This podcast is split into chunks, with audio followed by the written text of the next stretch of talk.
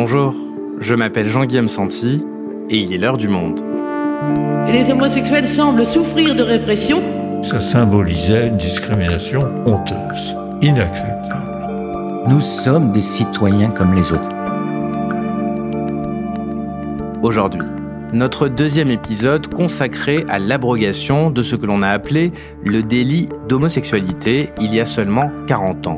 Une discrimination de l'âge de la majorité sexuelle qui a permis aux autorités d'arrêter et de poursuivre en justice des hommes gays pour ce qu'ils étaient.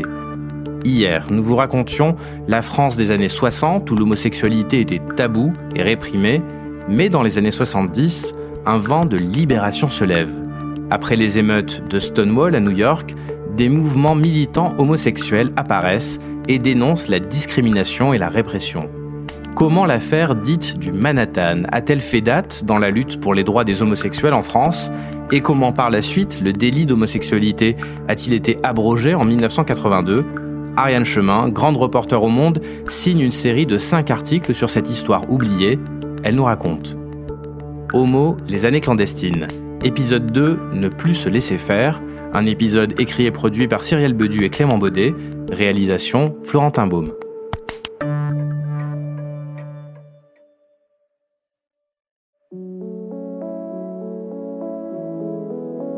Moi, alors, j'étais plutôt macho, machin, truc, un peu YMCA, un peu beaucoup, quoi. J'avais euh, jean, basket, et j'avais un blouson en cuir euh, d'aviateur avec un col fourrure. Je sais pas si vous voyez, très chicos. Non, non, c'était, j'avais un look, euh, très, un très beau look. Euh, et donc, je rentrais sans problème. Michel Chomara a 29 ans en 1977. À l'époque, ce jeune homosexuel fréquente les boîtes et bars gays de Lyon, sa ville d'origine, mais aussi de Paris, où il se rendait souvent le week-end. Paris, euh, ça commençait à bouillonner quoi.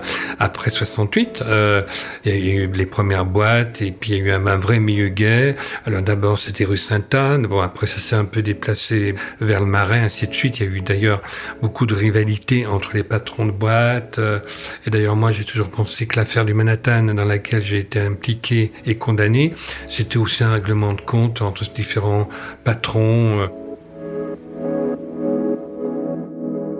Alors Michel Chomara, je l'ai rencontré grâce euh, à des militants euh, proches de Jean-Pierre Chevènement qui s'étaient battus pour euh, le contrat d'union civile, puis le Pax, et qui m'avaient dit écoutez, vous devriez appeler quelqu'un qui a travaillé avec la municipalité lyonnaise et qui a constitué dans une bibliothèque municipale à Lyon le premier fonds LGBT de France. Et donc j'ai eu très envie de le rencontrer. Il habitait à Lyon, encore une ville de province. Et il faisait partie d'ailleurs de ces personnes qui allaient draguer à Paris, discrètement, pour pas qu'on le reconnaisse. Et il se trouve que là, à l'époque, il travaillait dans une société, il s'occupe de la direction de la communication d'une entreprise et il a un séminaire ou un, salon. Le soir, il décide d'aller au Manhattan, qui est l'un de ces bars, euh, nouveaux bars euh, gays de Paris, qui essayent de copier un peu les habitudes américaines. D'ailleurs, le nom le prouve à l'époque, il y a un Judas et quelqu'un qui regarde euh, qui veut rentrer dans la boîte de nuit. Euh, l'un rentre, l'autre pas, et Michel Chomara rentre. Donc certains restent, mais ils sont rares, euh, prendre une simple consommation au rez-de-chaussée. Beaucoup descendent dans les caves qui sont à la fois sombres, pas aérées, enfumées, puisque tout le monde fume à l'époque, et les fameuses backrooms, et là, tout est permis, tout est possible. Le soir du 25 mai 1977, Michel Chomara est justement dans la backroom du Manhattan. Mais ce jour-là, les habitués du lieu ne sont pas seuls. Des policiers ont infiltré le bar. Ce sera le début d'une nuit qui bouleversera la vie de Michel Chomara.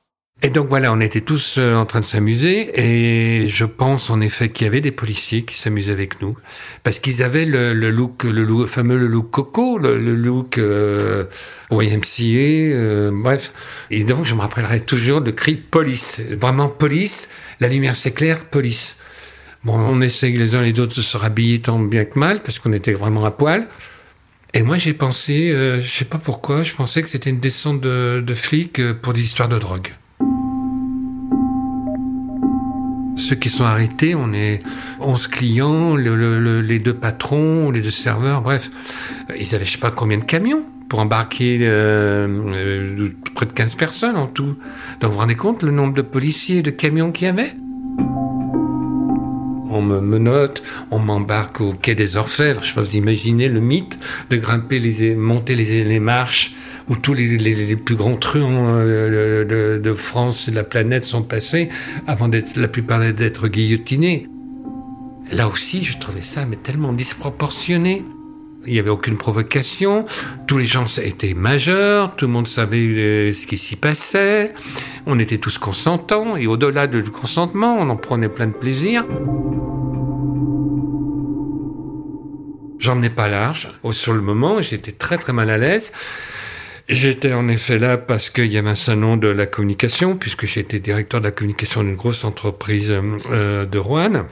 Il y avait un autre directeur de la com comme moi, euh, je, voilà. Bah, il y avait, je sais pas, il y avait un cuisinier, il y avait, je sais plus, un architecte, il y avait un peu tous les corps sociaux. Donc on était tous allongés et on nous appelait les uns après les autres. Et il y avait ce fameux euh, officier, un OPJ, officier de police judiciaire, avec sa machine écrite. Tac, tac, tac, tac, tac. Et son grand truc, c'était de savoir qui faisait quoi avec qui. La nouveauté, c'est que ces personnes euh, dont on prend la déposition confirment toutes qu'elles sont homosexuelles. D'habitude, que ce qu'on disait, on disait euh, c'est un égarement, j'étais là par hasard, je ne savais pas où j'étais, je n'ai pas compris que c'était une boîte homosexuelle. Là, non, ils assument tous, et ça, c'est nouveau. Quand on était interrogé, il fallait signer le, le papier. Moi, j'aurais signé n'importe quoi, je m'en fous de toute façon. Et après, on est libre. Par contre, on nous prévient que vous êtes inculpé d'outrage public à la pudeur. Mais c'est hallucinant. Un outrage public à la pudeur, c'est comme son nom l'indique, c'est sur la voie publique. Et ce qui est nouveau aussi, c'est que autour de cette affaire se mobilisent euh, différents milieux. Des tas d'associations, évidemment on ne parle pas encore d'associations LGBT, mais des gays qui ont aussi appris la leçon de ce qui s'était passé euh, de l'autre côté de l'Atlantique, et notamment des fameuses émeutes de Stonewall. Qu'est-ce qui se passe à Stonewall en juin 69, donc on est dix ans avant, une descente de police dans un bar gay d'un quartier de New York qui provoque des émeutes très importantes, et c'est aux États-Unis le début de la lutte pour les droits des homosexuels.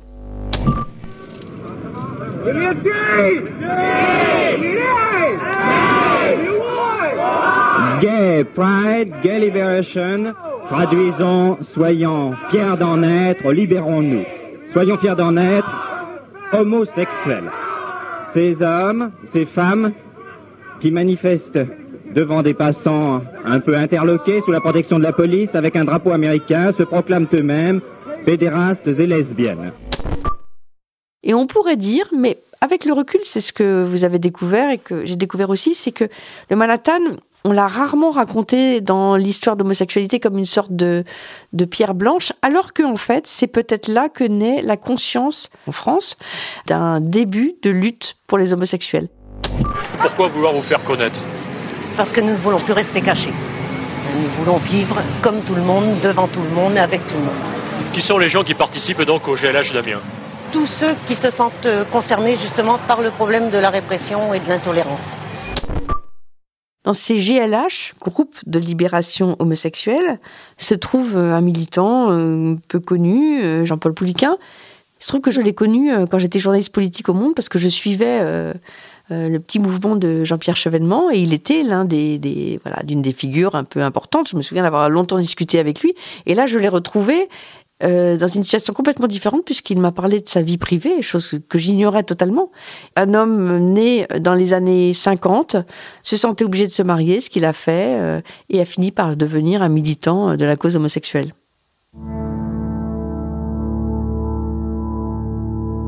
Alors j'ai donc été au, GLH, groupe de libération homosexuelle, entre 1975 et 1979 à peu près.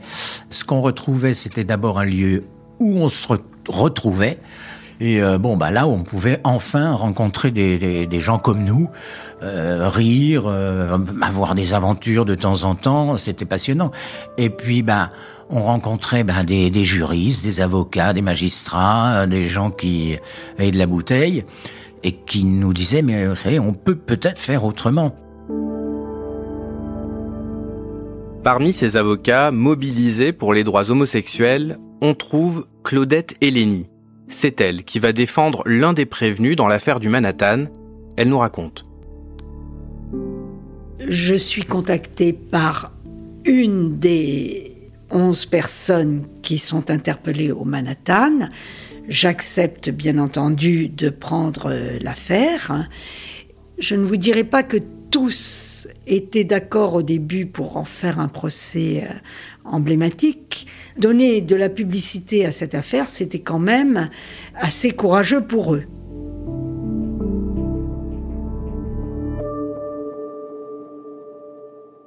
Mais les onze prévenus finissent par accepter de rendre l'affaire publique. Et pour la médiatiser, de nombreuses personnalités, parmi lesquelles Marguerite Duras, Jean-Louis Bory, Gilles Deleuze ou encore Michel Foucault, signent une tribune dans Libération dénonçant l'acharnement de la justice. Nous ne pouvons être que stupéfaits devant un tel déploiement judiciaire. Il a suffi qu'une nuit de printemps, un zèle douteux anima quelques policiers venus en dragueur faire de la provocation dans un club privé homosexuel et connu comme tel pour y produire le délit qu'ils étaient censés découvrir.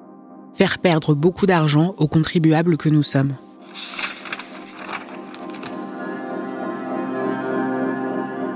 Le jour du procès en correctionnel, il y avait une très grande effervescence. Onze prévenus, un certain nombre d'avocats, des journalistes plein le- la salle d'audience, et on avait décidé de se poser en procureur, c'est-à-dire que les prévenus étaient devenus des accusateurs. On avait euh, l'intention de faire le procès de ces policiers. Ils s'étaient déguisés, vêtements de cuir, moustaches, pour passer le barrage filtrant de cet établissement qui s'appelait le Manhattan. Ils ne pouvaient pas se prétendre outragés puisqu'ils étaient venus chercher l'outrage à la pudeur, et ceci pour la troisième fois. Les deux premières fois, ils étaient venus en vain, mais en tout cas, ils étaient venus trois fois. Cette mobilisation générale a payé, puisque euh, la décision qui a été rendue a été, comme l'a dit le président lorsqu'il a rendu la décision, nous rendons une décision d'apaisement. Certains prévenus ont été relaxés parce que les faits euh, n'avaient pas pu être prouvés. D'autres avaient reconnu dans leur euh, audition qu'ils s'étaient livrés à des, des jeux sexuels. Donc pour cela, ils ont été condamnés à 500 francs d'amende. Donc c'était une décision très très très légère. Les prévenus qui n'ont pas été relaxés, soutenus par toute cette mobilisation des associations, ont décidé donc de faire appel et l'affaire a même été jusqu'à la Cour de cassation.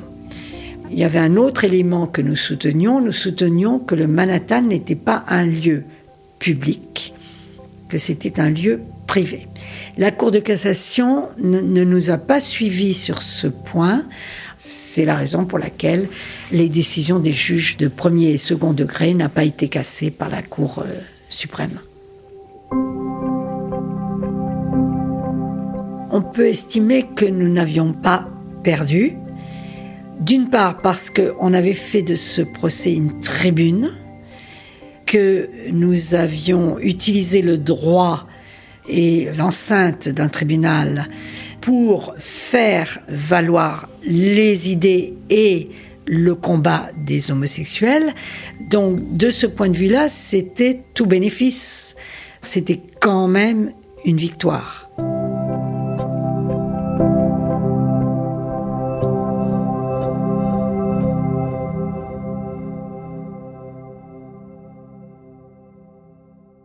Claudette, Hélénie et les autres les ont bien défendus, ils ont de peine légère.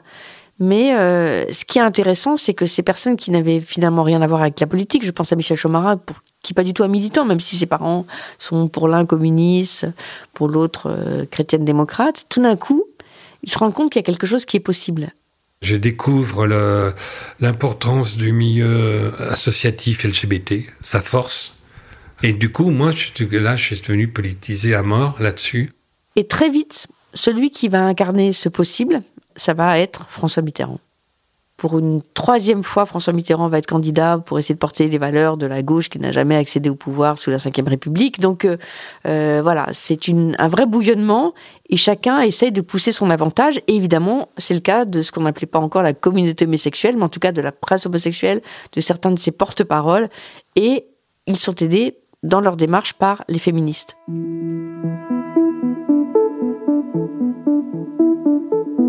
Entre les deux tours d'élection présidentielle, donc il n'y a plus que deux candidats, Valéry Giscard d'Estaing et François Mitterrand, celle qui porte les revendications féministes, Gisèle Halimi, décide d'organiser avec son association Choisir un, un, grand débat où elle inviterait, elle poserait des questions aux deux candidats en lice.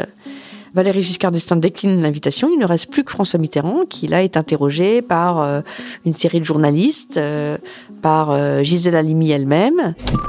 Une salle archi-comble, un public attentif, sept consoeurs pour interroger pendant près de deux heures le candidat François Mitterrand sur son programme, bien sûr, mais aussi sur un grand nombre de problèmes sociaux et de vie quotidienne des femmes. La femme au travail, dans la vie politique, la violence, les mœurs, l'avortement, l'homosexualité. Et là, elle lui pose une ultime question. Si vous êtes élu, est-ce que l'homosexualité cessera d'être un délit? Et là, François Mitterrand répond d'un mot, absolument.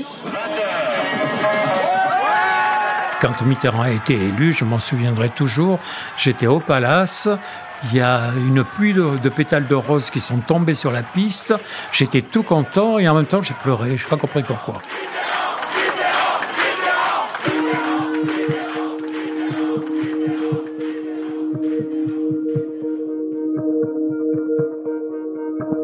Comme Bernard Bousset vient de nous le raconter, l'émotion est grande dans la communauté gay le nouveau locataire de l'Élysée s'est publiquement engagé à abroger le délit d'homosexualité. Un homme sera chargé d'accomplir cette promesse, Robert Badinter, qui devient son ministre de la Justice. Robert Badinter, il s'intéresse aux questions d'homosexualité depuis 1975, pour une raison très privée. Il est euh, l'avocat d'un notable euh, qui habitait en province et qui se suicide après être mis en cause euh, dans une affaire euh, de délit d'homosexualité. Je pense que ça le marque profondément et donc il en parle à François Mitterrand. Il est habité par l'idée qu'il n'y a pas seulement l'abolition de la peine de mort qui compte, mais très vite il veut aussi euh, abroger le délit d'homosexualité.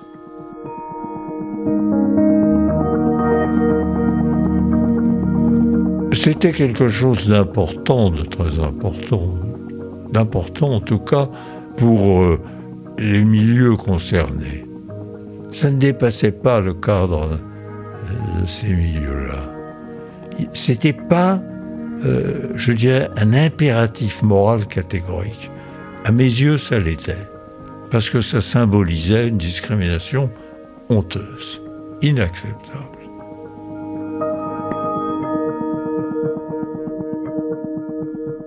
Quand euh, à l'été 1981, il devient le garde des Sceaux, il a au fond de la tête l'idée qu'il ne faut pas trop tarder pour abolir le délit d'homosexualité. Ça n'est pas simple. Hein. Il le dit à Pierre Mauroy qu'il va voir en disant écoute, faut que tu me trouves un petit créneau dans l'agenda parlementaire. Et Pierre Mauroy lui dit mais enfin tu ne sais pas euh, tout ce que j'ai à faire. Hein. les lois travail, euh, les nationalisations. Enfin, il croule évidemment sous les réformes qui figurent au programme de François Mitterrand.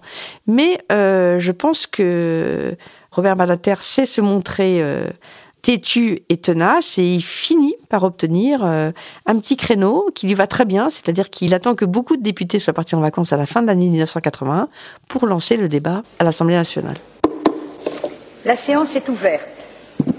L'ordre du jour appelle la discussion des conclusions du rapport de la Commission des lois constitutionnelles et de la législation et de l'administration générale de la République sur la proposition de loi de M. Raymond Forny et plusieurs de ses collègues tendant à abroger l'alinéa 2 de l'article 331 du Code pénal. Il y a très peu de monde. Il y avait, on était euh, opposition, euh, majorité, majorité très à gauche, euh, très nombreuse. Il devait y avoir en tout une quinzaine de députés. C'est rien dans l'hémicycle. Enfin, la vérité, c'est qu'il y a du monde, mais dans les tribunes. Des militants associatifs qui défendent euh, la légalisation de l'homosexualité, euh, mais dans les travées, pas grand monde. La parole est à Madame Alimi, rapporteure de la commission des lois. Et c'est Gisèle Halimi d'ailleurs qui ouvre la séance avec un très beau discours. Mes chers collègues, assez oublié, je dois dire. On peut se demander avec le recul comment des députés français, c'est-à-dire par définition même des femmes et des hommes, devant avoir l'intelligence de nos libertés fondamentales, puisque chargés de les défendre, ont pu légiférer pour réprimer l'homosexualité, car s'il est un choix individuel par essence et devant échapper à toute codification, c'est bien celui de la sexualité. Et puis après, euh, euh, grand discours de Robert Manater. Cette discrimination et cette répression-là sont incompatibles avec nos principes, ceux d'un grand pays de liberté. Il n'est que temps d'ailleurs, à cet égard, de prendre conscience de tout ce que la France doit aux homosexuels comme à tous ses autres citoyens dans tant de domaines. On savait que c'était euh, politiquement, parlementairement acquis. Le Sénat, lui, trois fois refusé, trois fois. Ce qui faisait que, bien des années après, quand euh, je suis devenu moi-même sénateur, je le rappelais toujours, à chaque fois qu'il se voulait les défenseurs les parangons de liberté, je dis, pas moi. Rappelez-vous l'automne 1981 et tout le printemps pour lequel vous avez constamment refusé la suppression du délit d'homosexualité. Euh. Enfin, le 4 août 1982, le délit d'homosexualité est abrogé par le Parlement dans une quasi-indifférence générale des politiques comme des Français, mais pas des militants gays qui s'étaient battus pour que ce jour arrive. Jean-Paul Pouliquin s'en souvient. Je me souviens très bien de ce moment parce que le texte a été euh, ou voté ou promulgué euh, le 4 août. Alors, c'est l'abolition des privilèges. Donc, c'est une date qui m'avait marqué.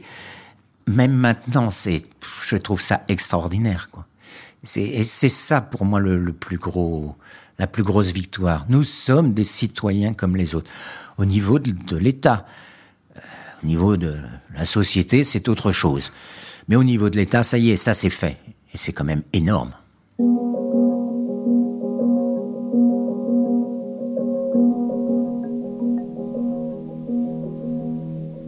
La plupart des homosexuels que je fréquentais dans les, bars, les boîtes de nuit, etc., ma foi s'en foutaient un petit peu, quoi. Mais moi, j'étais tellement, mais tellement content. J'étais dans un, un bar qui recevait au moins 1000 clients par jour.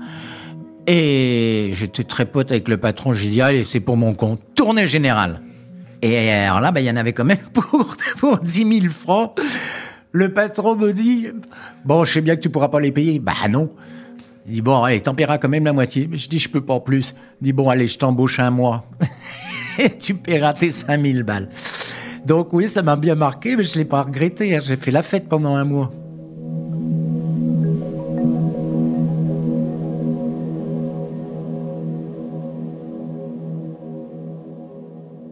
c'est sans doute ce qu'il y a de tragique dans cette histoire, c'est que voilà, on voit euh, Jean-Paul Poulical raconte euh, la fête, la liesse qui s'empare de la communauté homosexuelle, qui, qui enfin espère qu'elle ne sera plus stigmatisée, euh, il n'y a plus de discrimination. Et en fait, ce qu'on ne sait pas, c'est que en cet été 1982 se développe une étrange maladie que les médecins n'arrivent pas très bien à authentifier. et hélas, il s'agit du sida, qui va provoquer évidemment une hécatombe dans le monde, en France. Aux États-Unis, on n'en finit plus de parler du sida, ce mal mystérieux qui s'est propagé surtout dans la communauté homosexuelle et qui s'est révélé mortel pour près de 500 personnes. Le fait qu'on ne sache toujours pas guérir ce mal commence à provoquer un véritable vent de panique dans tout le pays. Il faut rappeler qu'une cinquantaine de cas ont été décelés en France. Et c'est d'ailleurs parce que cette histoire a été si sanglante, l'histoire du sida, que sans doute l'histoire de l'abrogation du délit d'homosexualité a été oubliée. D'un seul coup, il y a une maladie qui arrive et qui va détruire tout ça.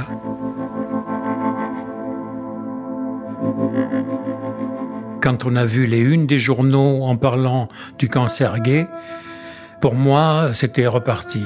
Euh, les homosexuels étaient mis de côté Et donc on est on est à poil. Euh, c'est c'est la fête, c'est terminé. Euh, le palace, les machins, tout ce que vous voulez, c'est c'est un combat permanent, euh, 24 heures sur 24, avec peu d'informations.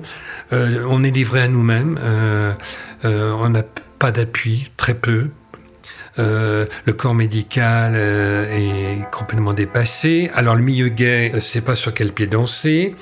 Et nous, par contre, on a autour de nous des gens qui attrapent les maladies avec une je vais dire une, une, déchéance physique et c'est ça une image que j'ai aussi dans la dans la tête de mon copain euh, qui pesait je sais plus combien euh, 25 kilos j'en sais rien un squelette avec un peu de peau et avec des taches noires Le premier malade du sida, c'était un ami à moi.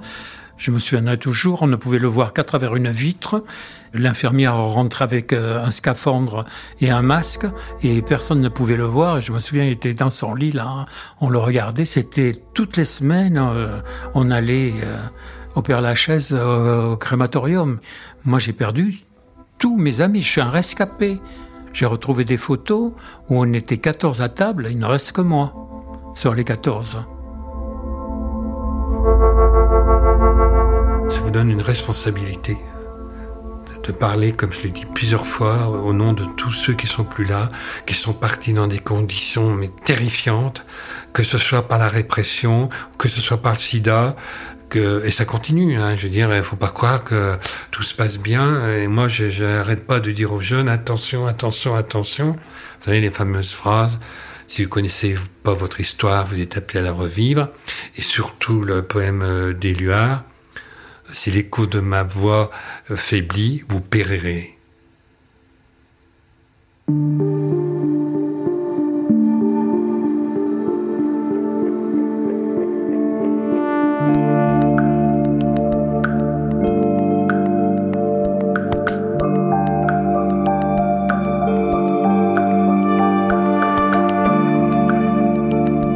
Vous souhaitez en savoir plus sur le sujet, vous pouvez retrouver l'ensemble de la série d'Ariane Chemin, Homosexualité, les années clandestines, en allant vous abonner sur notre site. C'est la fin de L'heure du monde, le podcast quotidien d'actualité proposé par le journal Le Monde et Spotify. Pour ne rater aucun épisode, vous pouvez vous abonner gratuitement au podcast sur Spotify ou nous retrouver chaque jour sur le site et l'application lemonde.fr. Si vous avez des remarques, suggestions, critiques, n'hésitez pas à nous envoyer un email à l'heure du monde, @lemonde.fr. L'heure du monde est publiée tous les matins du lundi au vendredi. On se retrouve donc très vite. À bientôt.